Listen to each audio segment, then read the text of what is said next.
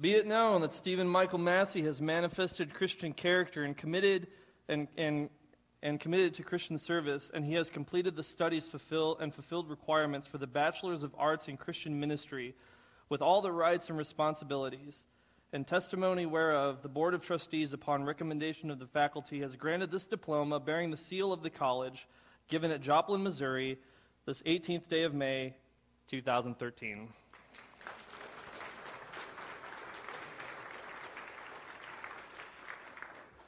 Five years of Bible college just to spell premillennial dispensationalism.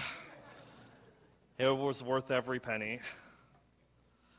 My name is Steven Michael Massey. I am a former youth sponsor here at uh, Griffith First Christian, currently serving at Centerpoint Christian Church, and I love it down there. The people are good, the food is fantastic, and that's partially why I stayed. Um, I graduated with a bachelor's of, bachelor's of Arts in Christian ministry. I have committed four years, maybe five, to Centerpoint. After that, if, Lord, if the Lord wills, I would uh, continue on my education uh, in Massachusetts at Gordon Conwell University to, to pursue a Master's of Arts with an emphasis in Christian education. Um, what else to say? I'm still single. I still read comics. And uh, I don't know, I've, grown, not just spiritually, but uh, yeah, it's been, a, it's been a good five years. I can't complain. Well, over the last four weeks, you have learned four very important words pertaining to salvation. First, you learned about grace. That was a gift that was given that was neither deserved nor earned, but given freely by God. And next was sacrifice, an act of selflessness from Christ because God chose to love us. Then came justification, which says that God sees me just as if I had never sinned. And the last word that we learned was sanctification, which we learned is a lifelong process of God making us holy. That sound about right? Good. Now, my sermon this morning is intended to piggyback right off of that, that sermon series. You've just spent four weeks hearing about salvation and, and, and the saving grace that is offered through Christ Jesus, our Savior. And it is my prayer that if you have not made that commitment, then today would be that day. Today would be the day that you would give your life to Jesus and make him your Savior. But now, if I may, I would like to present another aspect of, of the Christian walk that, that honestly the church kind of glosses over sometimes. It, it, maybe it's because we don't understand fully what it means. Maybe it's because we don't really want to commit to this. And so, my, my message today is specifically for you. If you are not a Christian yet, this is for you. Or if you're, if you're a new believer, if you've been a Christian for one to four years, this message is intended for you. And the rest of you are, are welcome to listen. The world desperately needs a Savior. In 2006, the film Superman Returns, the Man of Steel disappears from the earth without any warning. He is not heard of in five years. And in that time, Lois Lane, Superman's love interest, begins to hate him for disappearing. Her hatred leads her to, to doubt, and, and, and soon she writes an article entitled, Why the World Doesn't Need Superman. And she learns to live life without hope. To her surprise, Superman returns, hence the title of the film. Spoilers, sorry. And in an attempt to win her back, Superman takes her high above the city of Metropolis. And, and as he's flying through the sky, uh, you know, girlfriend in tow, you know, he sees the city below and the night air is hitting them in the face, and, and he just kind of stops right above the daily planet. And, and Lois and Lois and Superman are kind of looking out all over the city, and, and Superman stops. He says, Lois, li- listen really close. What do you, what do you hear? And she says, I, I can't hear anything.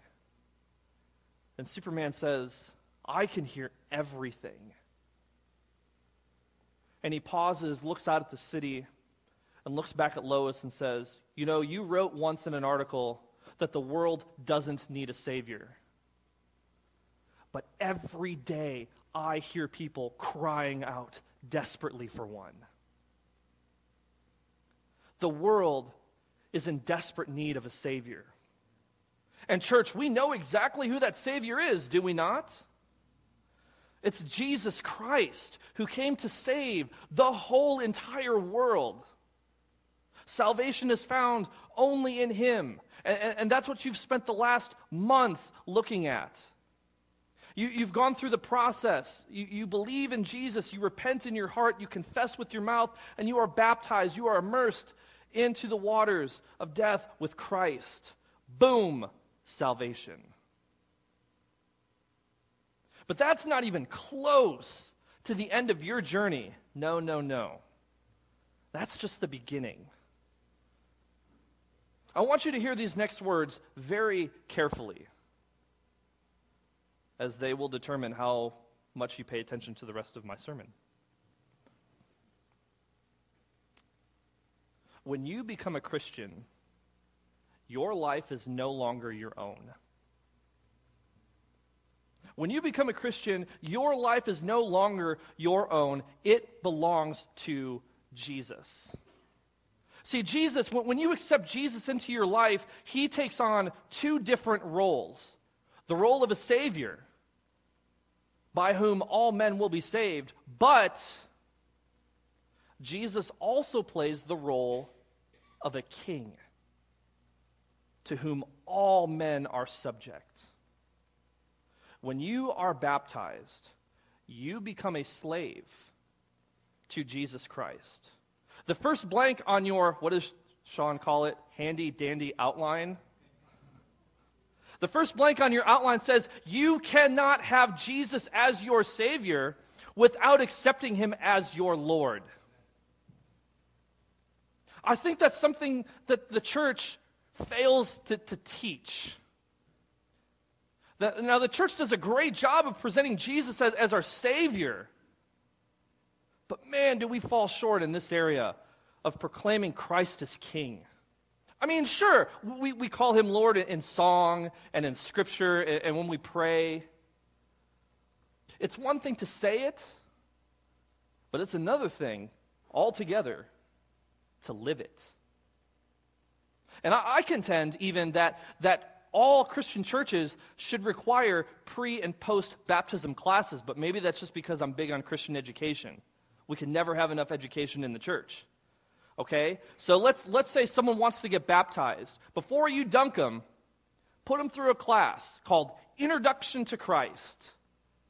Okay? Not, not a class where you learn church doctrine and church law and the church by. Forget that. Walk someone through the Gospels. Introduce them to who Jesus is. Reveal Christ's identity to them. And then after you baptize them, yay, we baptize them. It's a celebration in heaven on earth, potlucks galore, good times. Then they go to another class. Now, this class has to have a really interesting name because it's going to determine how you spend the rest of your Christian life. So, so I propose maybe, maybe uh, the name should be Learning to Die. Or how about Submission to Christ? Or what about, ah, I became a Christian and all I got was this lousy t shirt? You know, just something interesting to get people thinking. Because I'll tell you what, if the church doesn't educate people on who Jesus is, then we will never know what we're supposed to do in life. And honestly, if we don't educate Christians on who Jesus is, and let me just reiterate, he's king, then we can just do whatever we want. Jesus is my Savior and now I'm free in Christ and I can do whatever I want. No, that's bad theology. If you disagree with me, I'll be back there and you can talk to me later. That's ridiculous. When Jesus is the king, he commands us and he commands us to do something and we don't do it, well, we end up looking pretty weird. And I want to illustrate this by, by showing you a clip from Buck Private starring oh, Bud Abbott and Lou Costello. Right. Face. Right. Face. Forward. March. Halt. Halt. Halt. Where are you? Going? I don't know. I don't know. You don't know. We'll find out. Now get with it. What time is None of your business. it? Okay. About. Face. Forward. March. Hi, fellas. Hold, hold. You guys are going the wrong way. Will you get in line here? I don't know. You got me in this mess, brother. Get a load of this. Right. Face. Forward. March. Hold. Right. Face. Forward. March. Hold. Right face. Forward march. Halt. Get a load of this. Left face. Ah, gently. Right face. Right face. Boy, what a time we have with them three. Ah. You can never have enough Abbott and Costello in your day. Some Christians act like this. I'm free in Christ. I can do whatever I want. And, and, and, and even you heard Lou Costello on the show say, you know, I don't know what I'm doing. I don't know where I'm going. Church, teach people to follow Jesus. I can't stress that enough.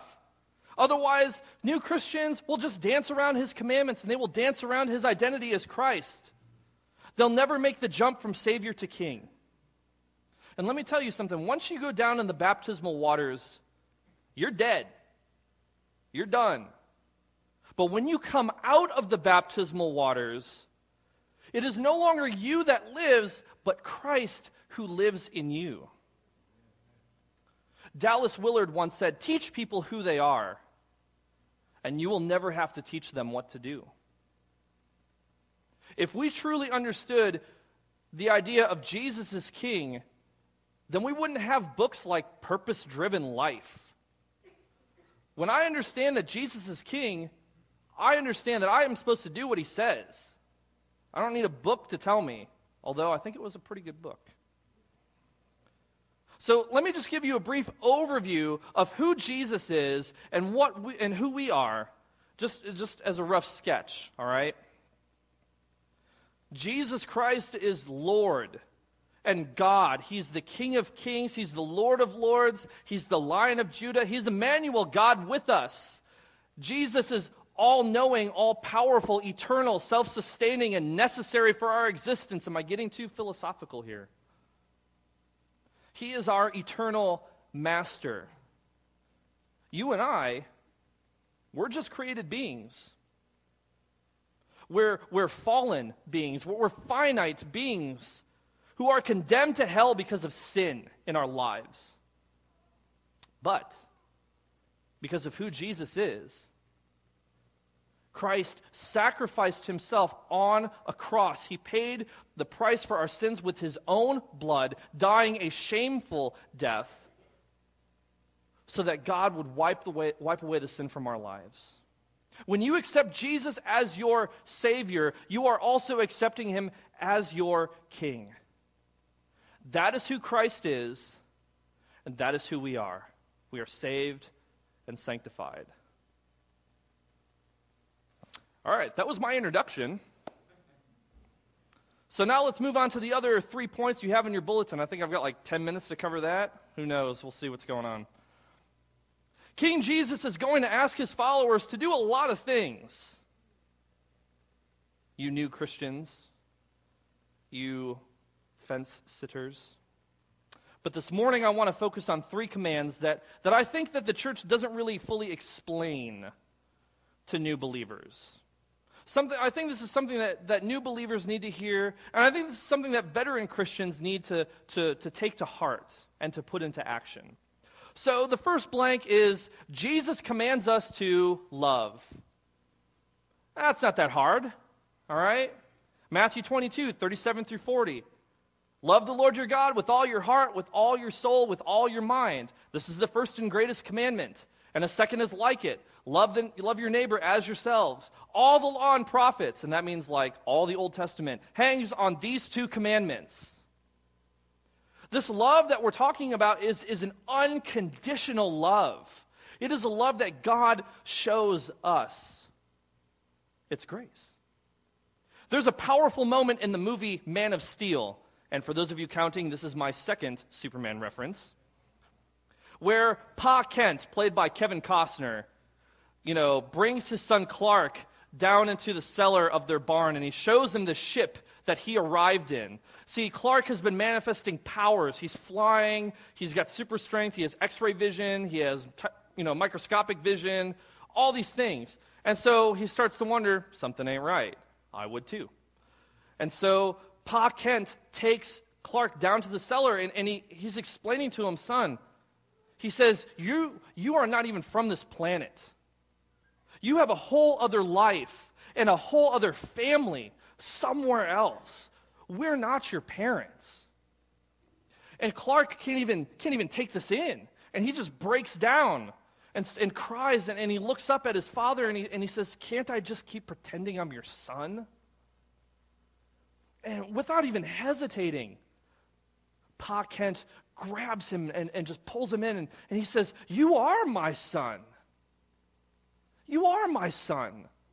What he's trying to say to Clark is, You might not have my blood, but you have my heart. That is unconditional love.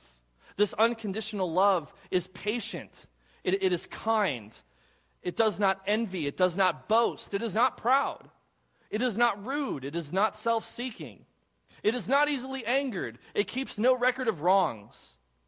This love does not delight in evil, but rejoices with truth. It always protects, always trusts, always hopes, and always perseveres. But here's the kicker, church. when Jesus commands us to love others, he's also talking about our enemies. Ugh. That's uncomfortable. He's talking about loving our enemies, loving the people who just annoy the bejeebers out of you. Like people who talk in the movie you have to give them a double dose of love. Man. He, he talks about this, this all throughout Scripture, but, but it begins in the book of Matthew on the Sermon on the Mount, where Jesus says, You have heard that it was said, Love your neighbor and hate your enemy. But I tell you, love your neighbor and pray for those who persecute you, that you may be sons of your Father in heaven. You see, God chose to love us. There's nothing we did to deserve this or earn this. And so, likewise, under the kingship of Jesus, we are commanded to love as God loved. So that means loving your coworkers, you know, loving your friends, loving your classmates. But that also means loving the people who have hurt you, who have cheated you who you would rather never, ever see again in your entire life. Because you have to remember, we were once enemies of God. God's wrath was once upon us. And yet he has forgiven us. Ought we not do the same? When you are in service to the king, you do not get to choose who you love. The second blank on your outline says that Jesus commands us to obey. The book of 1 John chapter 2, the first 6 verses says, "My dear children, I write this to you so that you will not sin. But if anybody does sin, we have one who speaks to the Father in our defense, Jesus Christ, the righteous one. He is the atoning sacrifice for our sins, and not only for our sins, but also for the sins of the whole world, Savior. Jesus is our Savior. He continues on. We know that we have come to know him if we obey his commands. The man who says, I know him, but does not do what he commands is a liar, and the truth is not in him. This is how we know we are in Christ. Whoever claims to live in him must walk as Jesus did. Jesus commands us to obey. There's, there's a legend a story of Alexander the Great, who, with just a few hundred troops, came upon this massive fortified city, had a huge wall around it, there was no way to get in. Alexander rolls up to the city and he calls out for the king. And the king comes to the top of the wall, and Alexander says, I need you to surrender your city to me. And the king just starts laughing at him. He says, Listen, I don't know who you think you are, but this city is a fortress. And even if you could somehow get past this wall, I have chariots and horses and spears and swords and bows and arrows and ninjas. Maybe not ninjas. There's, and these are in the thousands. Why should I submit to you? Alexander turns around. He sees that there's a cliff a few, few ways away. He turns to his troop and he says, March. And the king and all the people watched in horror as Alexander's troops willingly walked off the side of the cliff. The king surrendered that day. Why, why, why would the king do this? He had troops and chariots and, and all these things. It's because he knew that Alexander's troops were more obedient than his own. A subject does not get to tell the king what to do. The king tells the subject what to do, and the subject says, Yes, sir, and does it. Fortunately for us, our king does have our best interest in mind. If he commands us to do something, it's a good thing. You know, if Jesus were here and he asked you, he said, you know, hey, jump, you ask how high on the way up. All right? That's the kind of obedience Jesus wants from you. All right? John 2:17 says, "The world and its desires pass away, but the man who does the will of God lives forever." Hmm. Now, I don't just want to call this blind obedience. This isn't mindless obedience we're talking about. You're not a robot, unless you're a Terminator. But you're not a robot. You are a living, breathing, walking, talking person made in God's image. And He loves you. And so He, he doesn't want you to just blindly obey, but rather, I, I would say that He wants you to have faith in what he asks us to do. Faith is saying, God, I don't understand why you're telling me to do this. It Doesn't make a lick of sense to me. But because you're my king, because I'm your subject, because there is a love between us, I will do what you ask me to do. I heard a professor ask this question in class. And it just kind of silenced the room. We really didn't know what to do. He asked us, What is it about your faith? What is it about your faith that allows you to so easily disobey God? What is it about your faith that so easily allows you to disobey God? We need to understand that when we are living in the service of the King, we do not get to choose which commands to obey. He expects full obedience from us. The final blank on your outline says Jesus commands us to die. Now, wait a minute, Steven. Hold on here. Let's not get crazy. Die is such a strong word. You know, Jesus, does Jesus really want us to die? Yes. Yes, he does. Um, and, and, I do, and I don't just mean dying to your sins. But let's read that passage to maybe ease your mind just a little bit. Romans chapter 6, verses 8 through 12. Now, if we died with Christ, we believe that we will also live with him. For we know that since Christ was raised from the dead, he cannot die again. He died to sin once for all, but the life he lives, he lives to God. In the same way, count yourselves dead to sin, but alive to God in Christ Jesus. Therefore, do not let sin reign in your mortal body so that you obey its evil desires. So, yeah, you know, yeah, we, we die to sin. Absolutely. But I contend that's not exactly everything that Jesus wants from us when he commands us to die. Consider the words of Luke chapter 9, verses 23 through 26. He says, If anyone would come after me, he must deny himself, take up his cross daily, and follow me. For whoever wants to lose his life will save it. But whoever loses his life for me will find it. If anyone is ashamed of me, uh, he says, What good is it for a man to gain the whole world and yet lose or forfeit his very self? If anyone is ashamed of me and my words, the Son of Man will be ashamed of him when he comes in his glory and in the glory of the Father and of the holy angels. Dietrich Bonhoeffer is a famous pastor and author. And during the Nazi campaign, he vehemently opposed Hitler and his quest. Bonhoeffer was arrested in 1943 and he spent the next two years in prison. And while he was in captivity, Bonhoeffer continued to, to write and to preach and to teach and, and, and to do what he could to stop the Nazi regime.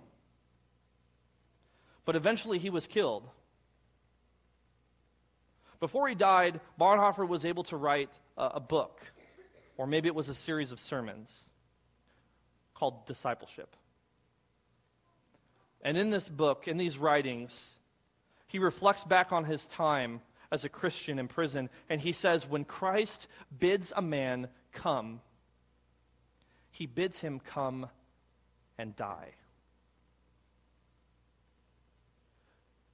Church, the image of a person carrying a cross is not some dainty, you know, illustration, you know, oh yeah, I'm a Christian, I'm going to pick up my cross and I'm going to read my Bible. No. Oh yeah, I'm going to pick up my cross and I'm not going to yell at that guy that makes me angry. No, that no, that's that's not what that's saying.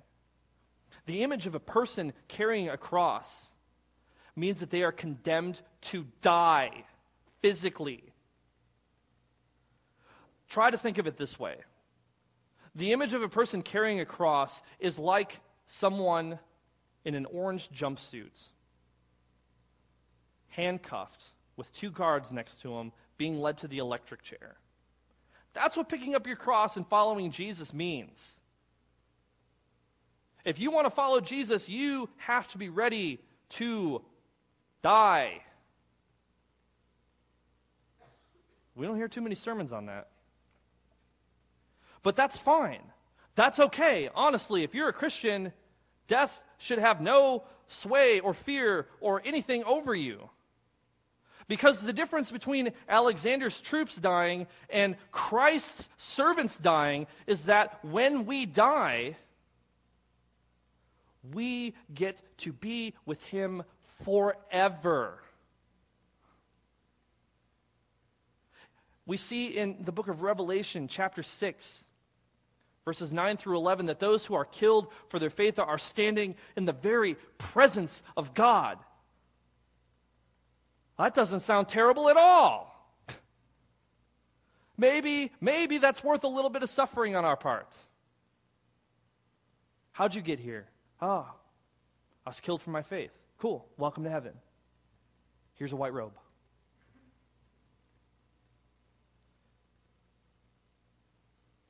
When we are living in the service of the King, our lives are forfeit to his will. But they're never forfeit without reward. They're never forfeit without reward. Church, these are, these are just a few of the commands that Christ gives us in Scripture. And these are things that we need to be teaching to younger Christians. The duty of the church is to preach and teach the gospel and to build one another up. And, and, honestly, it starts here with you all. How can we be expected to share the gospel when we can't even talk about it amongst ourselves? How can we be expected to share our faith when no one steps up and, and says, I will teach you how to do these things? We can't shirk this responsibility, people. But I hope that the sermon has in some, in some way challenged you to think about committing or recommitting your life to Christ. And I hope that, that at the end of, of this sermon, or maybe next week's sermon, that you will eventually give your life over to Jesus. That you will begin to live a life of service to your King. As I close, I want to offer three challenges today. Challenge number one is for those of you who are on the fence think carefully about your relationship with Christ. The Christian life isn't always fun. It isn't always a cakewalk, but, but, but it's worth it. As someone who's been a Christian for, for over five, six, seven, eight years, I don't know, it's been a while, I can tell you that it is not without heartbreak, but it is not without victories either. And it is worth it. And it will be worth it at the end of, of my life when, when, when this body dies, and I will stand before God, and He will look upon me and smile and say, Well done, good and faithful servant. Here's a box of comics for you. I don't know what He'll say, but I mean, maybe that'll be it. It's worth it. Give your life to Jesus. I have a challenge for, for you new believers. If you've been a Christian for one to four years, Man, dig deep, man. Get, read a book. Read a book on Christian theology. Read Crazy Love by Francis Chan. Read something that will take your life from Jesus is my Savior to, whoa, Jesus is my King. Get together with groups of people and study and pray together. Go out and actually, like, serve people and open your mouth and tell people about the gospel. Take your faith to the next level all right? Uh, the habits that you begin now will grow and mature, and they will nurture. They will nurture you as long as you keep keep with them. You know, um, we don't expect a child, you know, to just walk on their own. Like someone has to teach them. And so, you older Christians who have been like doing this for a while, step up and teach people to walk with Jesus. Do that. My final challenge is for the church as a whole new Christians, kind of new Christians, veteran Christians, all kinds of Christians. Set the standard. Set the standard for Griffith, Indiana. Show younger Christians what it means to live a life in service to the King. Show non believers what it looks like to live a life in service to the King. Walk in faith, spread the gospel, and love God's creation. Um, I want to, before I pray, I want to have an invitation. If you have never accepted Jesus as your Savior and your King, this is the time for you to do that. If you have been praying and you feel God leading you to rededicate your life, this is your time. If you feel like God and the Holy Spirit have been convicting you and you need to go into full time Christian ministry, or you feel like you need to start a ministry or something, this is your time to come forward. If you think Christianity is dumb and you have no issues telling me so, come talk to me afterwards, and I would love to share my faith with you. Don't let this moment pass you by. Take advantage of this time to begin living a life in service to the King. Let's pray. Father, we thank you so much for sending your son Jesus to die on the cross for our sins. And we thank you, God, for the opportunity to be here today and to gather as a, as a body of believers under the banner of love and under the banner of truth. God, I pray for those who are ready to make decisions, God. I pray, Holy Spirit, that you would come upon them in power. And I pray in the name of Jesus, by the blood of Jesus, by the power of Jesus, that you would begin to work miracles in their lives. And God, for those of us who've been Christians for a while, God, help us to step up our game. Help us to, to, to begin to trust you, to begin to walk in faith, begin to be obedient to you as our King. God, we love you, but don't just take our word for it. See it in our actions.